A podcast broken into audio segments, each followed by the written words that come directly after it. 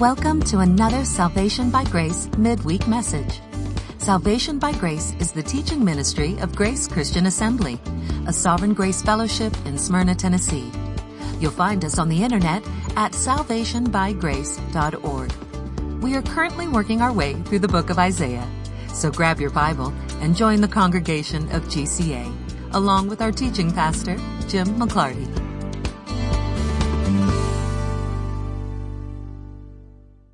Let's begin at the place where I plan to end tonight. God speaking in Isaiah 44, verse 8, at the end of the verse, he asks the question Is there any God besides me, or is there any other rock I know of none? Now, this is all part of God's defense of himself and in order to understand what we're about to read from Isaiah 43, starting at verse 14, which is where we left off last week, we need to get a little bit of historic context. But as we read from Isaiah 43 14 all the way to 44 8, what we're going to see is God yet again showing the absolute guilt of Israel and yet declaring blessings on Israel for his own name's sake, because he chose them.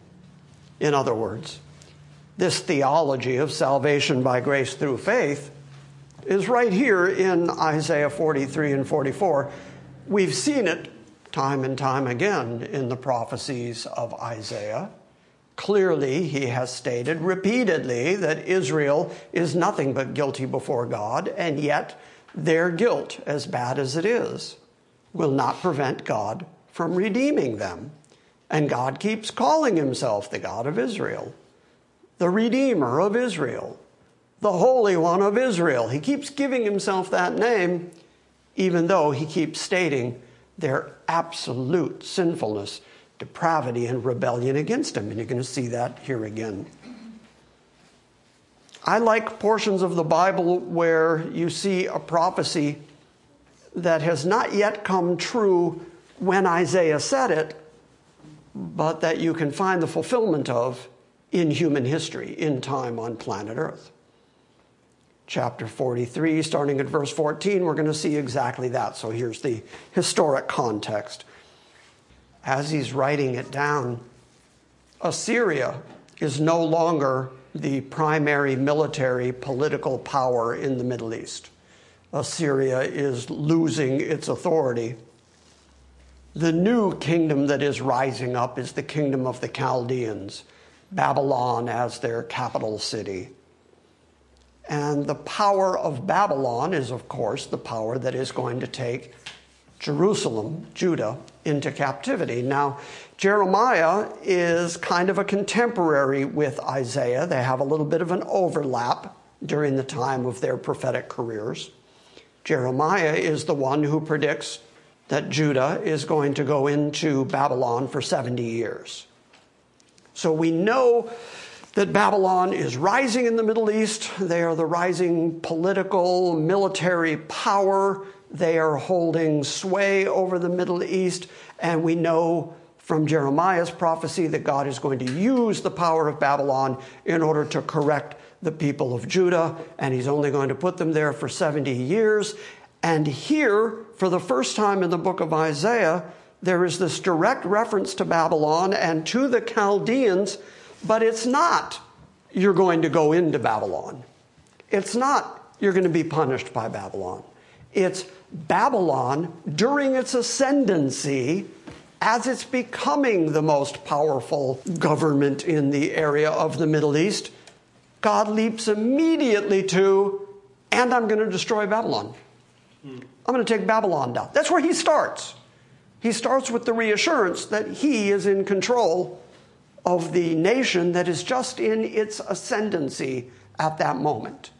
So God just leaps over Jerusalem and Judah being taken into captivity in Babylon. He leaps right over the 70 years and he goes right to, I'm going to cause them to flee.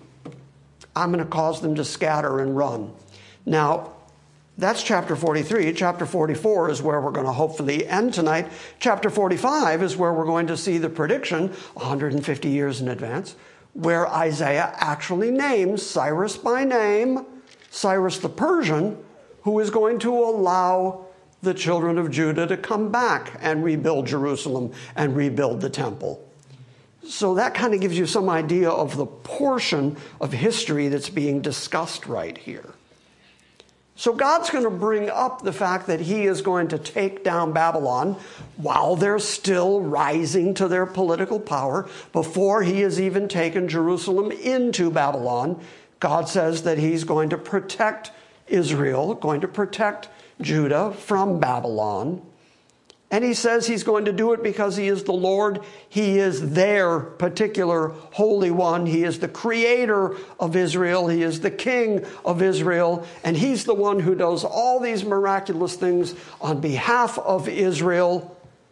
And then by the time you get to verse 22, he says, And yet you haven't called out to me even though I'm the God who has this long history with you, even though I redeemed you out of Egypt, even though you have seen the northern tribes go into the Assyrian captivity, even though you have seen me protect you from the armies of the Assyrians, even though I'm going to take you into Babylon. But I'm telling you now, it's only going to be for 70 years so that you can look forward to your redemption yet again and being brought back to Jerusalem and rebuilding the temple and rebuilding your walls, even though I've shown you what I've done in the past for you and I've told you what I'm going to do in the future for you, still you haven't called on me still you think it's too big a problem to come and worship me correctly.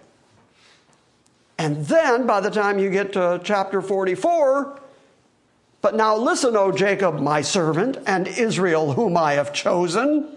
Thus says the Lord who made you and formed you in the womb. He's going to help you. Do not fear, O Jacob, my servant. And so if you look at it in the big picture, which is why I'm going to try to bite this whole chunk off tonight, if you look at it in the big picture, God is still in the process of defending himself. He still is saying, Look at the amazing things I have already done in the past. In the midst of that, he's going to say, And you know what? Never mind what I've already done in the past. I'm going to do a new thing. Mm. I'm going to do yet another thing for you. I'm going to redeem you yet again.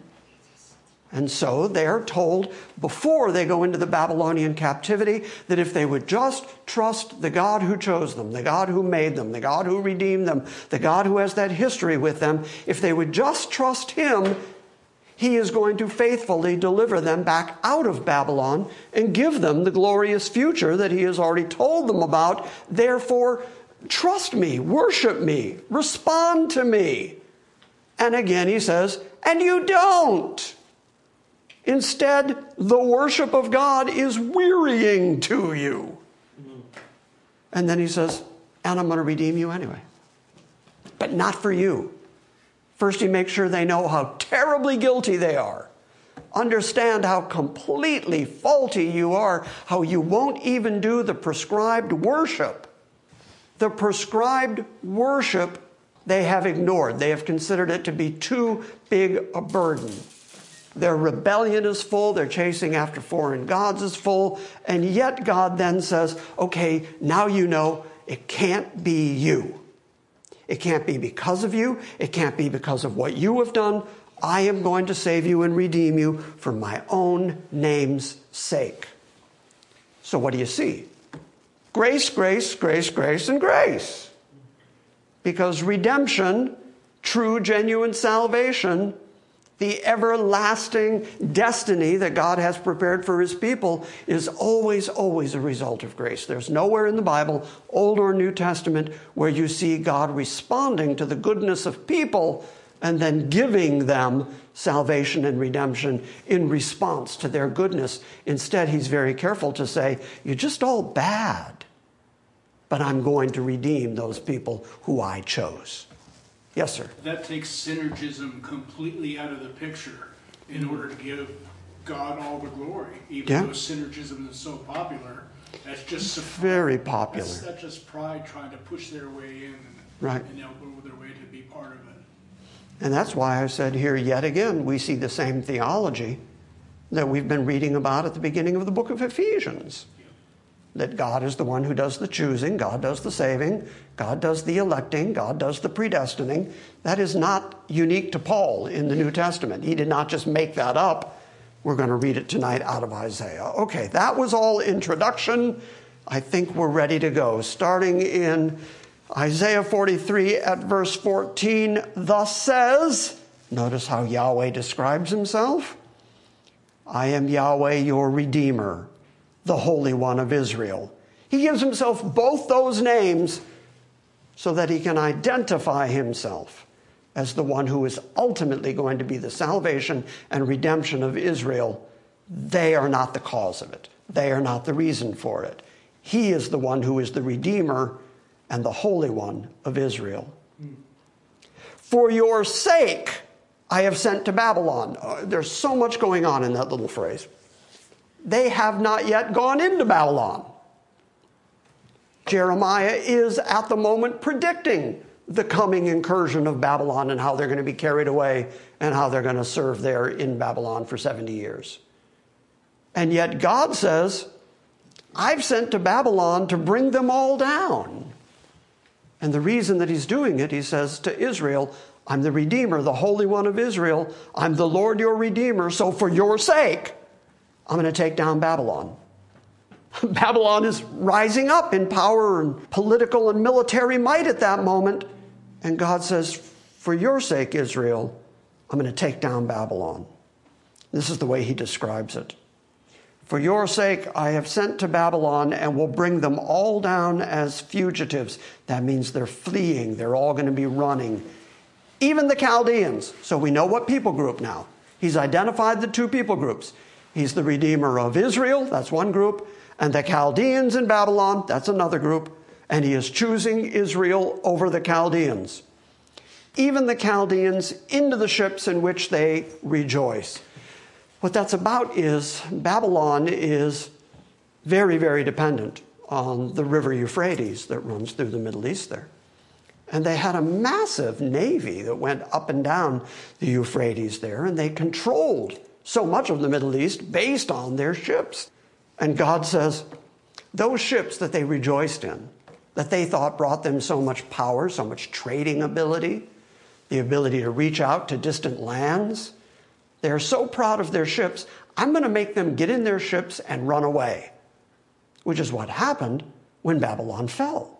Those that weren't killed took off by ship, scattered. So here is God predicting, and I'm just stressing this so that you can understand the incredible nature of this. That God is saying, before they've even gone into Babylon, as, ba- as Babylon is just amassing its power, God says, For your sake, Israel, I'm going to take Babylon down.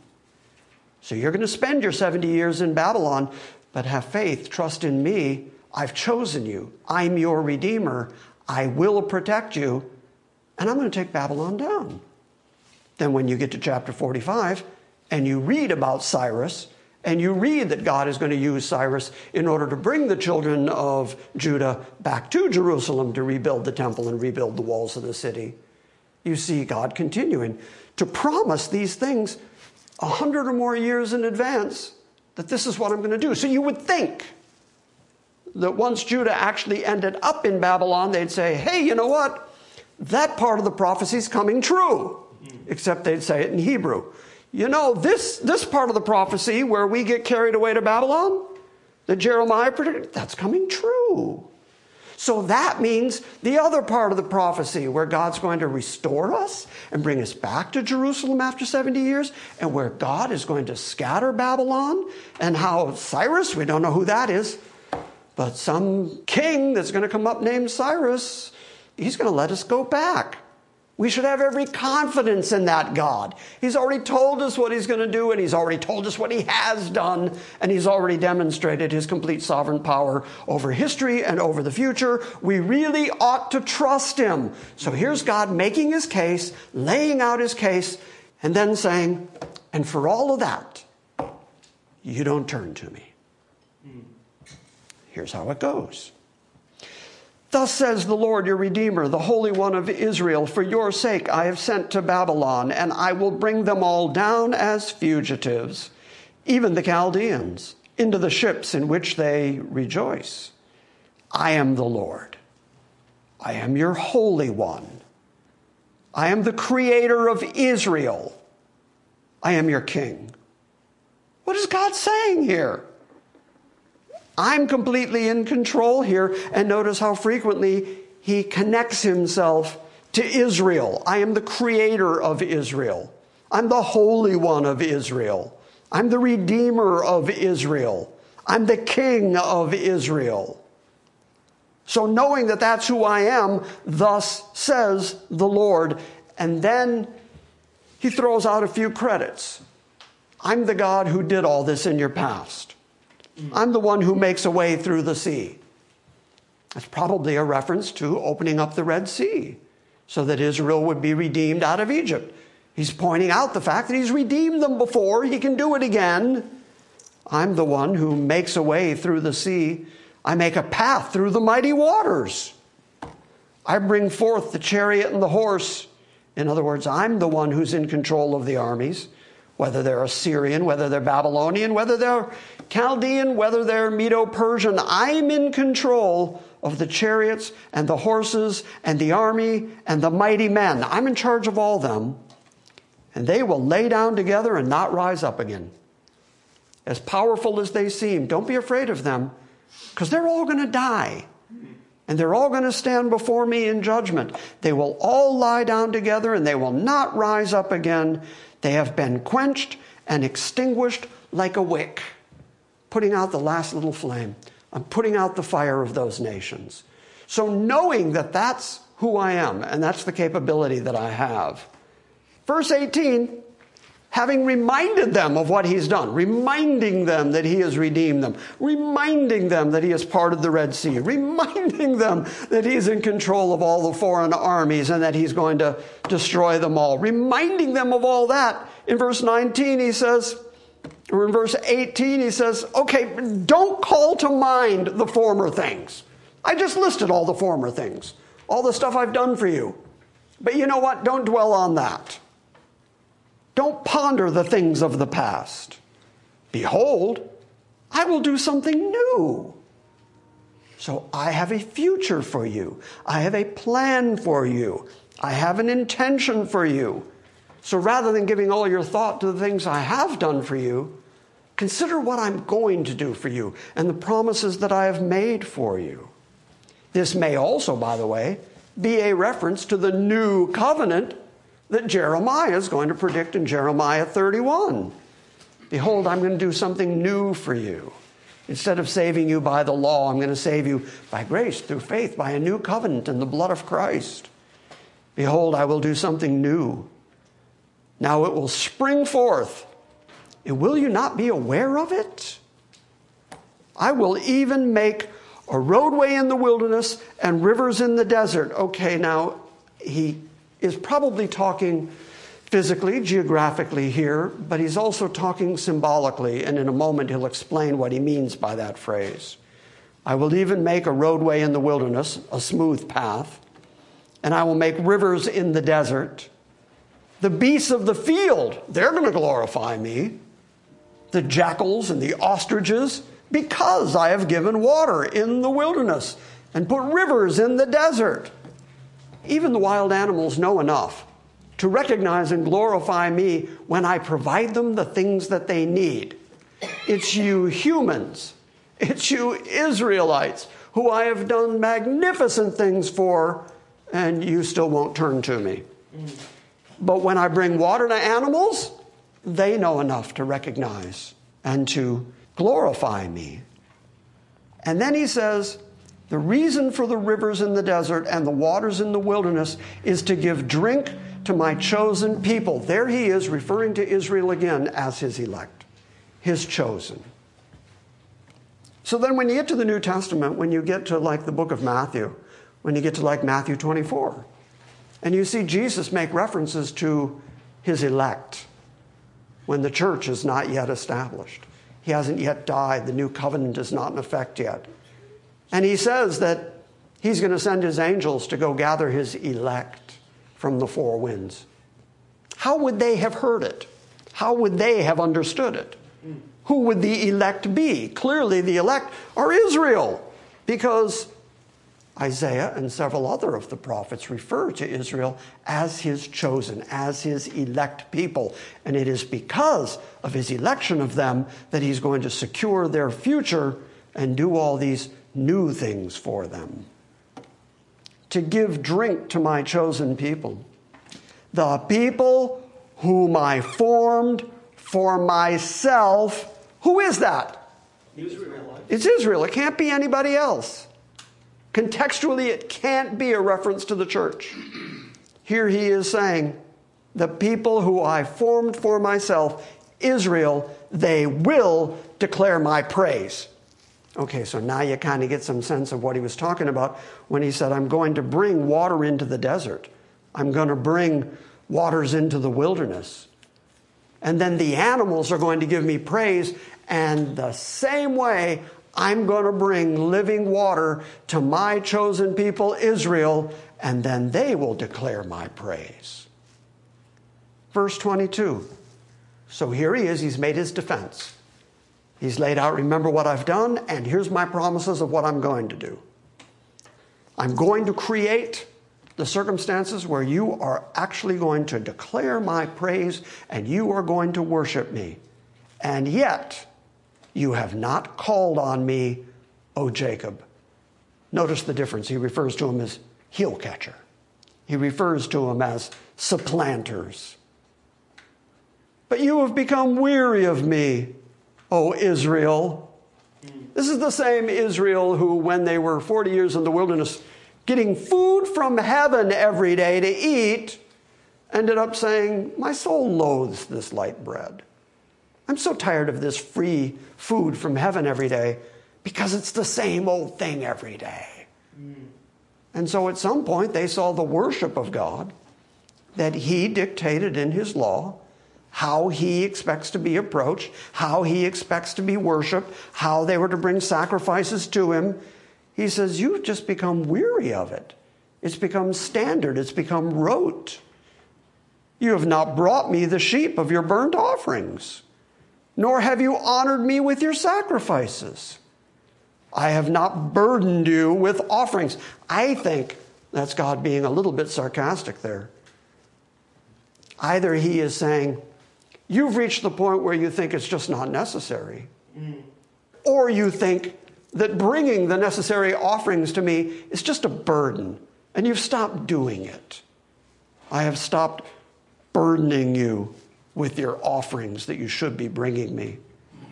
Nor have I wearied you with the incense. They were supposed to make sure to worship him with the proper incense, the proper sacrifice, the proper blood, to come with the proper offerings. And God said, apparently you're just over all that.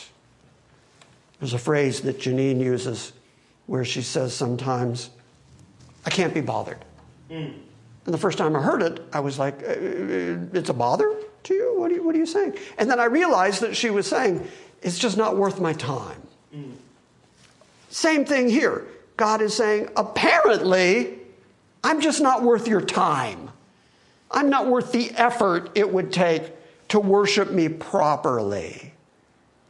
You have not brought me the sheep of your burnt offerings, nor have you honored me with your sacrifices.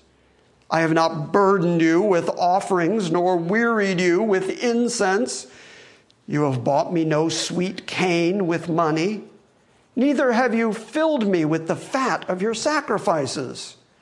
Rather, rather than being burdened with those sacrifices, here's the little twist of the knife from God. Instead of all that, you have burdened me with your sins. You feel like the worship, the proper worship of me, your Redeemer, that's too big a burden. You can't be bothered with that. So instead, what you have done is you have burdened me with your sins, with your trespasses, with your rebellion against me. You have wearied me. If it's too big a thing, you're, you're wearied by all those sacrifices, you're wearied by worshiping me appropriately? Well, you have wearied me with your iniquities. Think it's too big a thing to bring the proper sacrifices at the proper time to worship me in my prescribed way? That too big a problem for you? Well, you're a mighty big problem to me. And you have burdened me with your sins and you have wearied me with your iniquities. Me, verse 25. I, even I, am the one who wipes out your transgressions for my own sake. Isn't that astounding? Those two lines, you have wearied me with your sins. You have burdened me with your iniquities. So, what do I do in response? I'm going to correct you and I'm going to forgive you. And I am the one who is going to wipe out your transgressions, but not for your sake, for my sake, because I chose you and my reputation's at stake. And if I were to punish you, if I were to ignore you completely, if I were to give you what you actually deserve, if I was to cast you off entirely, which you deserve, then that would be like saying, okay, God chose a people and then changed his mind, gave up on them. God's argument here is because I chose you, because you're my elect, even though you continue to burden me with your iniquities and your lack of worship toward me, nevertheless, I'm going to forgive your transgressions. I'm going to wipe them out for my own sake, and I will not remember your sins. God's holy forgetfulness. God says, I'm not going to remember your sins. Now, by the way, that is an indication of how God works. So plug yourself in there for just a moment.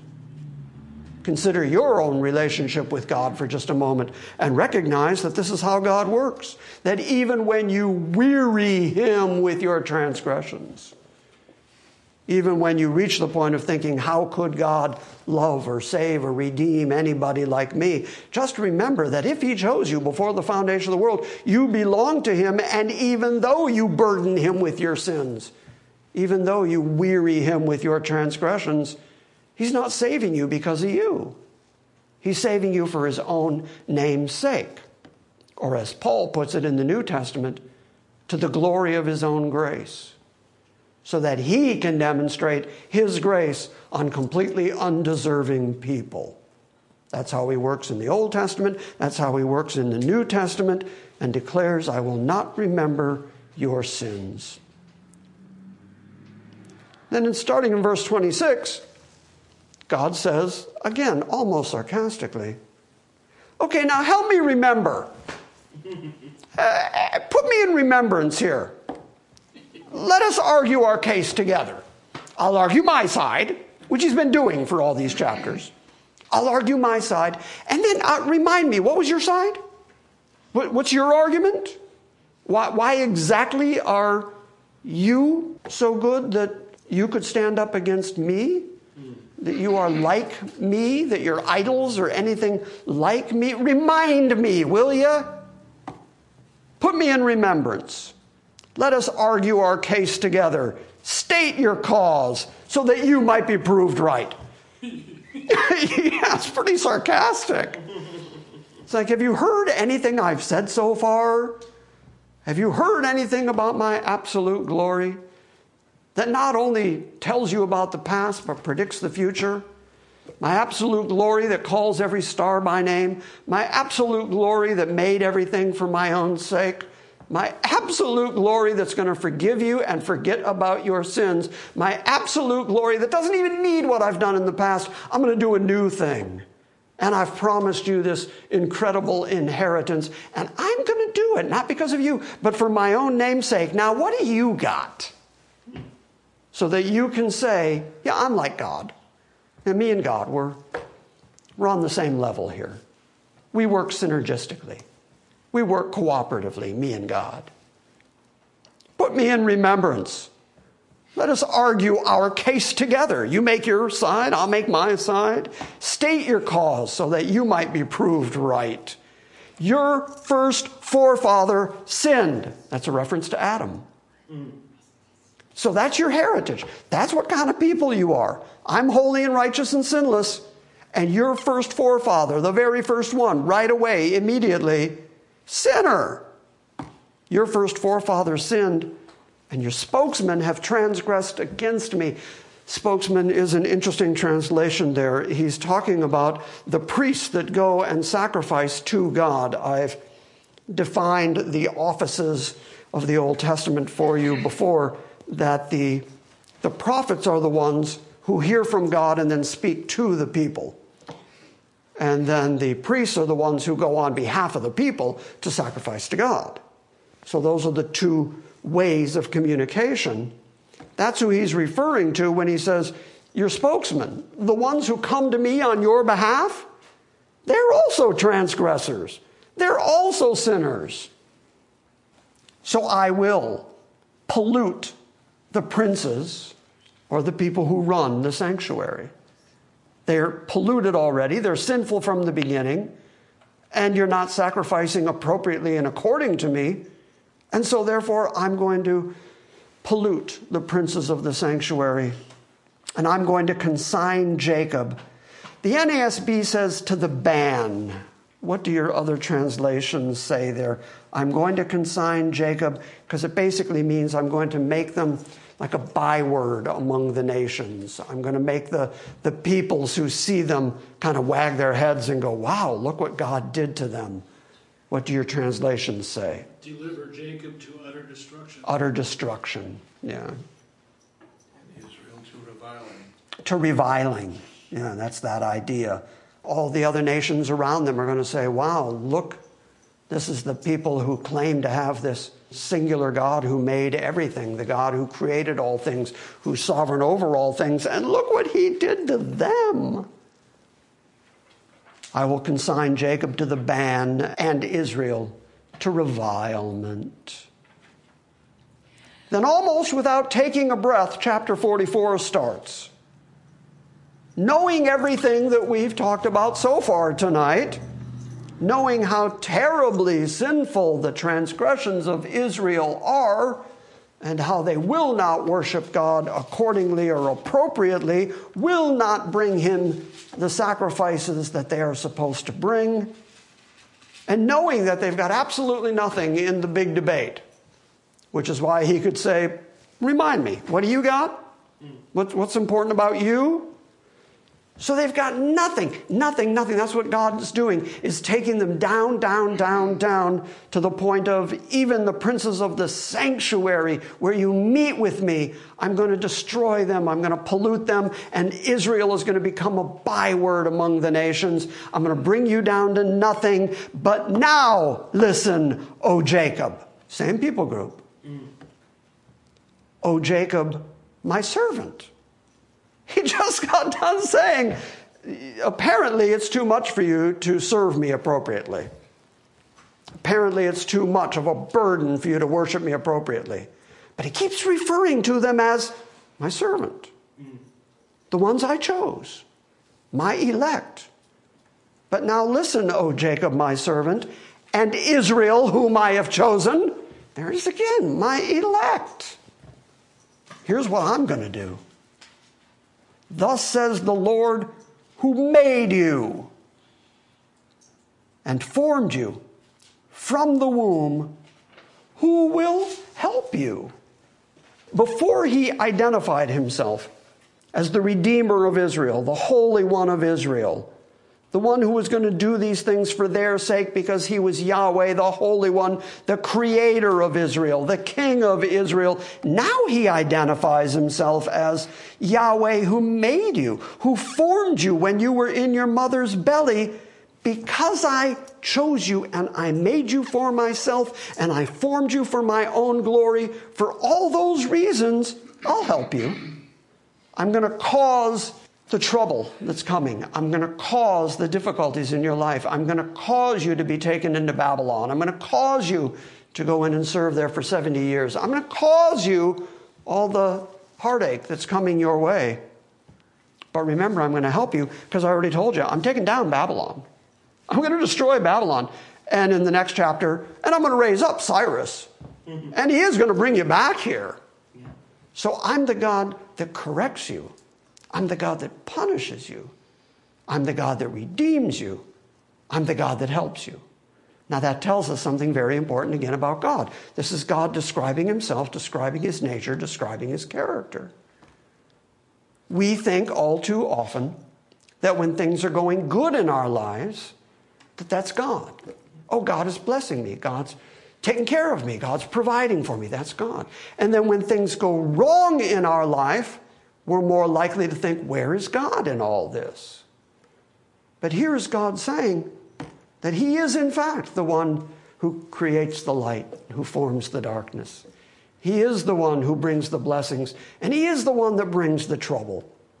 He says it here as I'm the one who made you, I'm the one who formed you, I'm going to help you. So do not fear, O Jacob, my servant because I'm the one that's going to bring the trouble and I'm the one that's going to bring the redemption. I'm the one that's going to bring the help. I'm the one that's going to bring the blessings. I'm the one that's going to bring the correction. I'm the one that's going to bring the pain.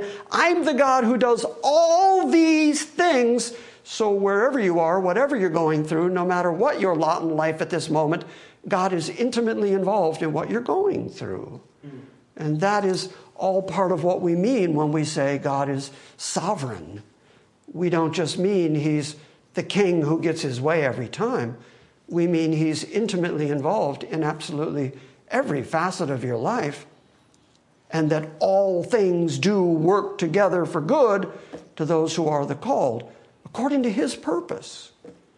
So the trouble of this life has purpose. And when I came to that realization, when I came to the realization that God was indeed in charge of the heartache and the pain and the troubles of this life.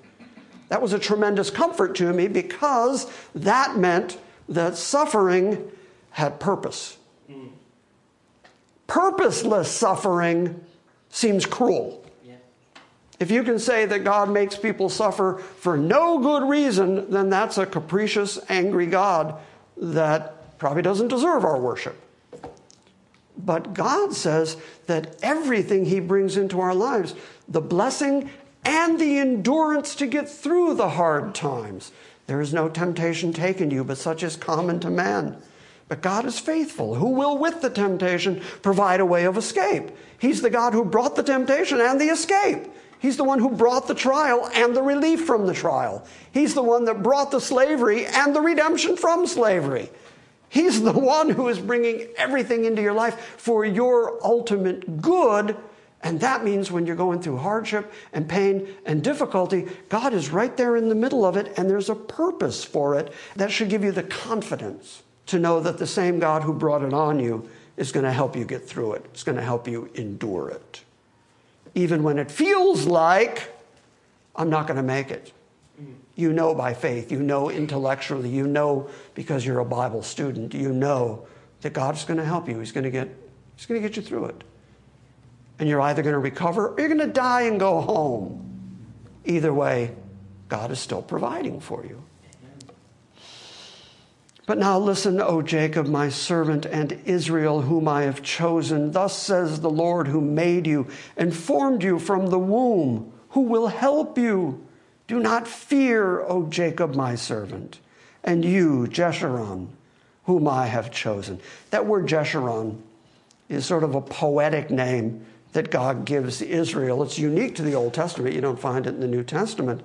But it seems to be a word of affection. When you break the word down, it seems to be an affectionate terminology. By the way, the root of that word Jeshurun is upright. And so some translations say, Dear upright people. The very same people who he just got done saying, You're anything but upright. You're completely rebellious and sinful, and I'm weary of your transgressions. And I'm going to pay for your transgressions, and I'm not going to remember your sins anymore. And when I get done with you, you're going to be my dear, upright people. Why? Because I chose you, and I'm going to accomplish it in you. For I will pour out water on the thirsty land. Remember earlier, I said, hold on to that whole imagery of bringing water into the desert and water to the animals and water into the wilderness. And And so now he says, I will pour out water on the thirsty land and streams on the dry ground. And now he explains it. The spiritual implication of it is right here I will pour out my spirit on your offspring, and I will pour out my blessings on your descendants. So even if he is going to geographically bring water into the desert and into the wilderness, so that the animals and his people recognize that he is the one that is sustaining them and providing for them, it is also typifying the fact that he is going to pour out his spirit on the children of Israel and a blessing on their descendants. By the way, did that happen? Maybe this thing called Pentecost where the children of Israel were all gathered on the day of Pentecost, and he poured out his spirit. And Peter stood up and said, Yeah, this is that that was predicted by Joel. God is pouring out his spirit. So even that you can look back and say, Hey, God said it, and he did it. Now, that may, Pentecost, may have just been the down payment of what he's going to ultimately do for Israel nationally when he regathers them, when he plants them again in their own land, when he brings them the glorious future that he has promised them. But we already see him keeping that promise, even if it is just a foretaste of the glory to come. I will pour out my spirit on your offspring and my blessings on your descendants.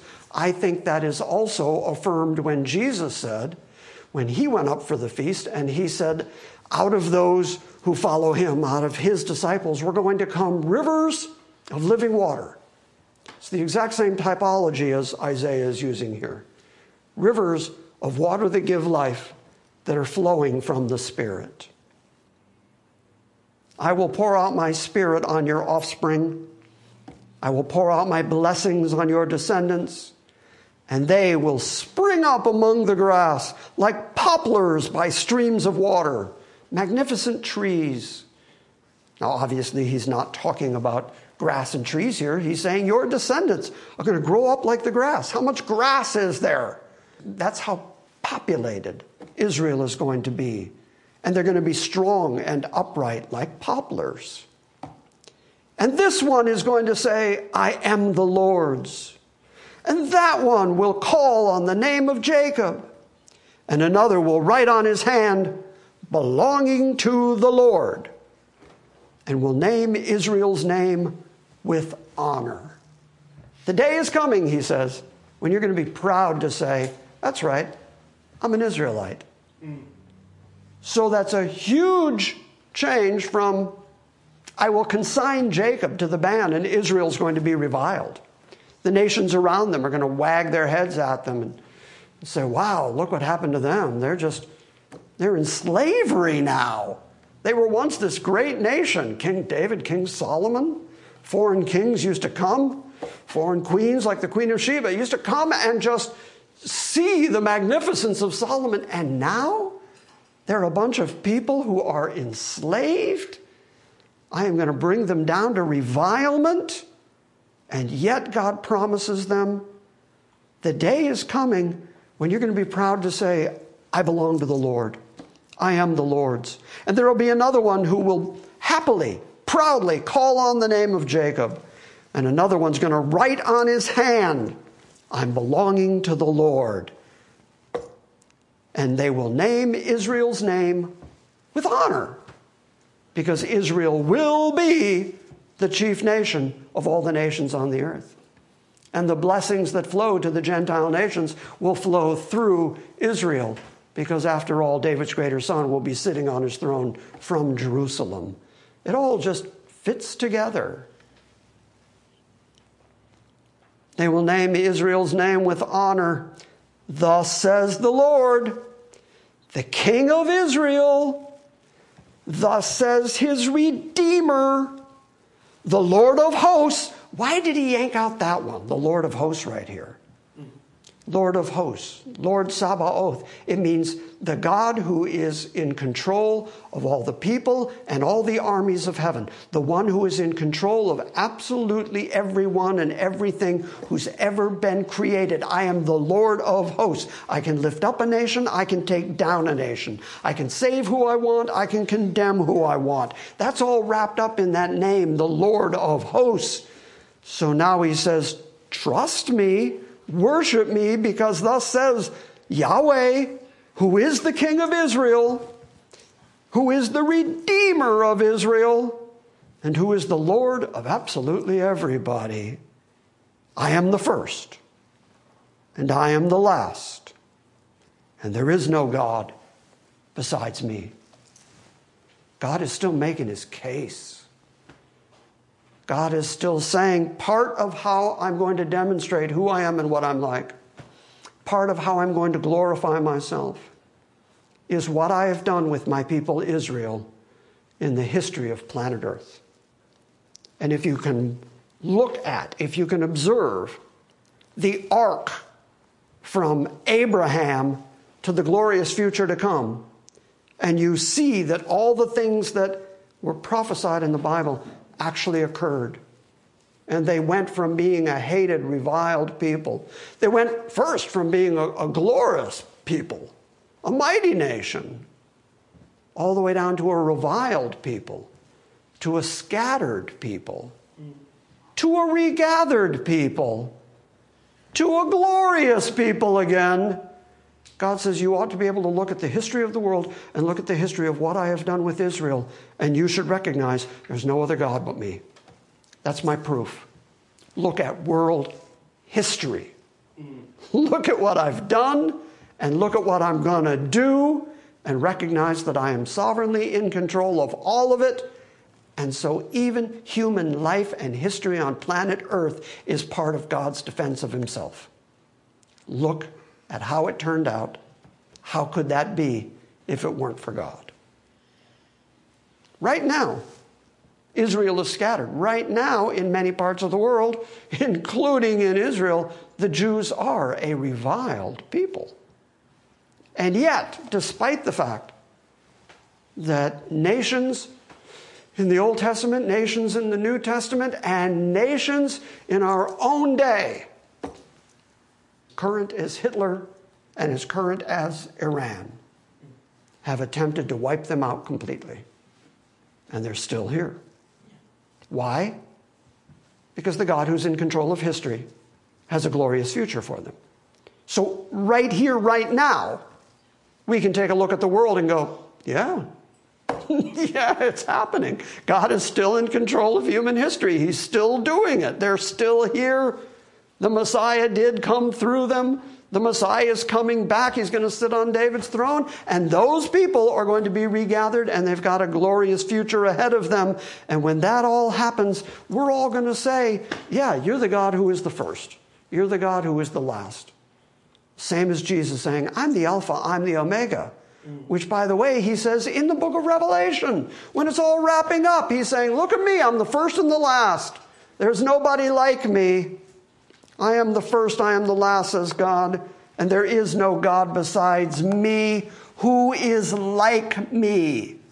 Let him proclaim it, let him declare it. Yes, let him recount it to me in order. So God is saying, I've been giving you the order of what I'm going to do. You've seen what I've done. I've told you what I'm going to do.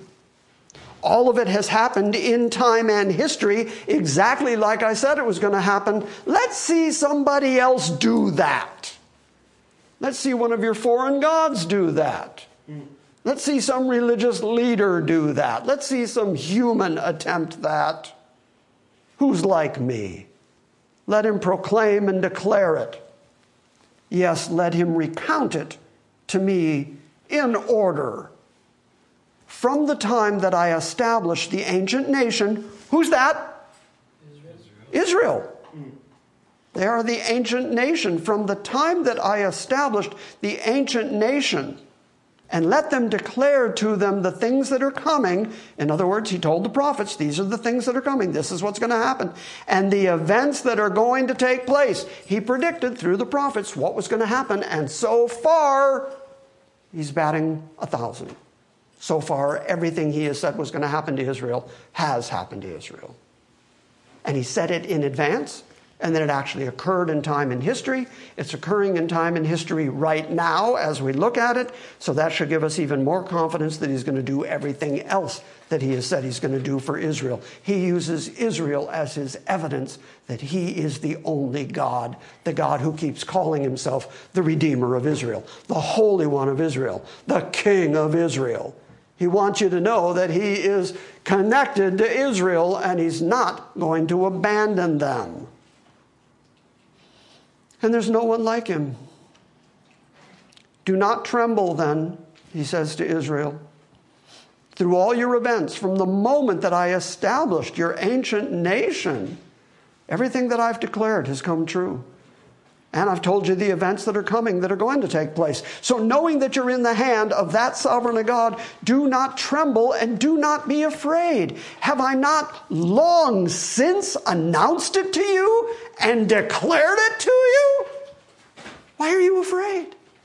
I've already told you what it's, what it's going to be, how it's going to happen. Okay, now, again, contextually, historically, when is he saying these words to them?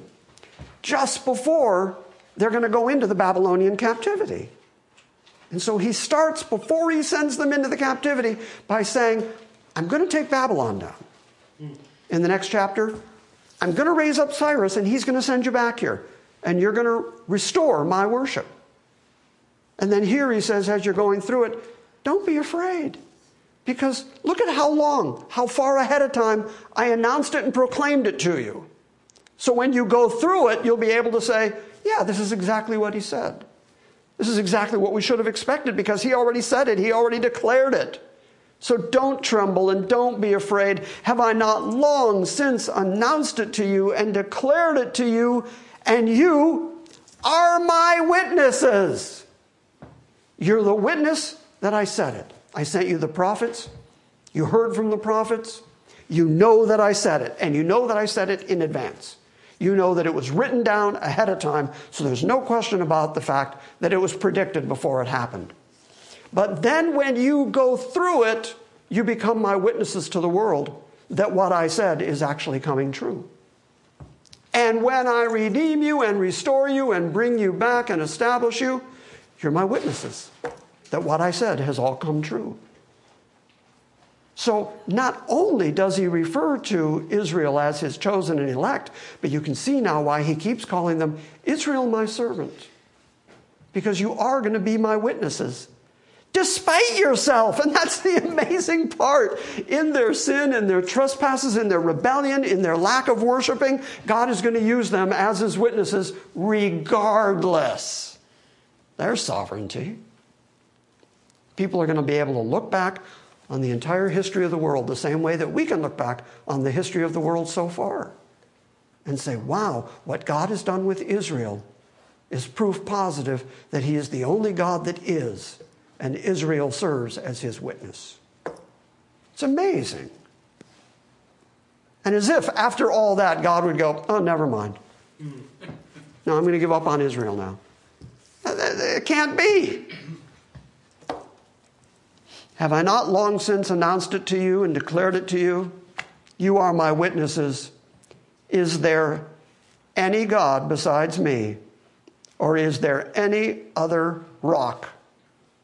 The omniscient one, the one who knows everything and everyone, the omnipresent one who is everywhere all at once, the one who has all power and authority says authoritatively, I don't know one. How are you going to name one if the God who can be everywhere, who does know everyone, says, I'm the only God? Is there anyone besides me? Because I don't know of any. So, what is the likelihood that you're going to find one? You know, I, last week, Jennifer had invited me to be a uh, part of the panel of questioners for kids who had written their senior theses. And they had to come defend their senior theses. And they wanted a pastor on the panel, so they invited me to come. And one of the girls in her paper several times used the phrase, and everybody knows that. And so in my questioning of her, I said, How do you know everybody knows that? Have you checked with everybody? So you would have to know everybody and know what everybody thinks in order to say, everybody knows that. She realized the, the folly of that statement and swore that she would never write such a thing again. So I took that as a personal victory. And so the only person, the only being in the universe who actually knows everyone and knows everybody's thoughts and is everywhere all the time. The only one who can say, yeah, that's what everybody thinks, and actually say that authoritatively, put the challenge in front of us. I'm God, I'm the only God. Who else is like me? I don't know anyone. And if he doesn't know anyone, there is no one else. You get his point? Mm-hmm. Okay.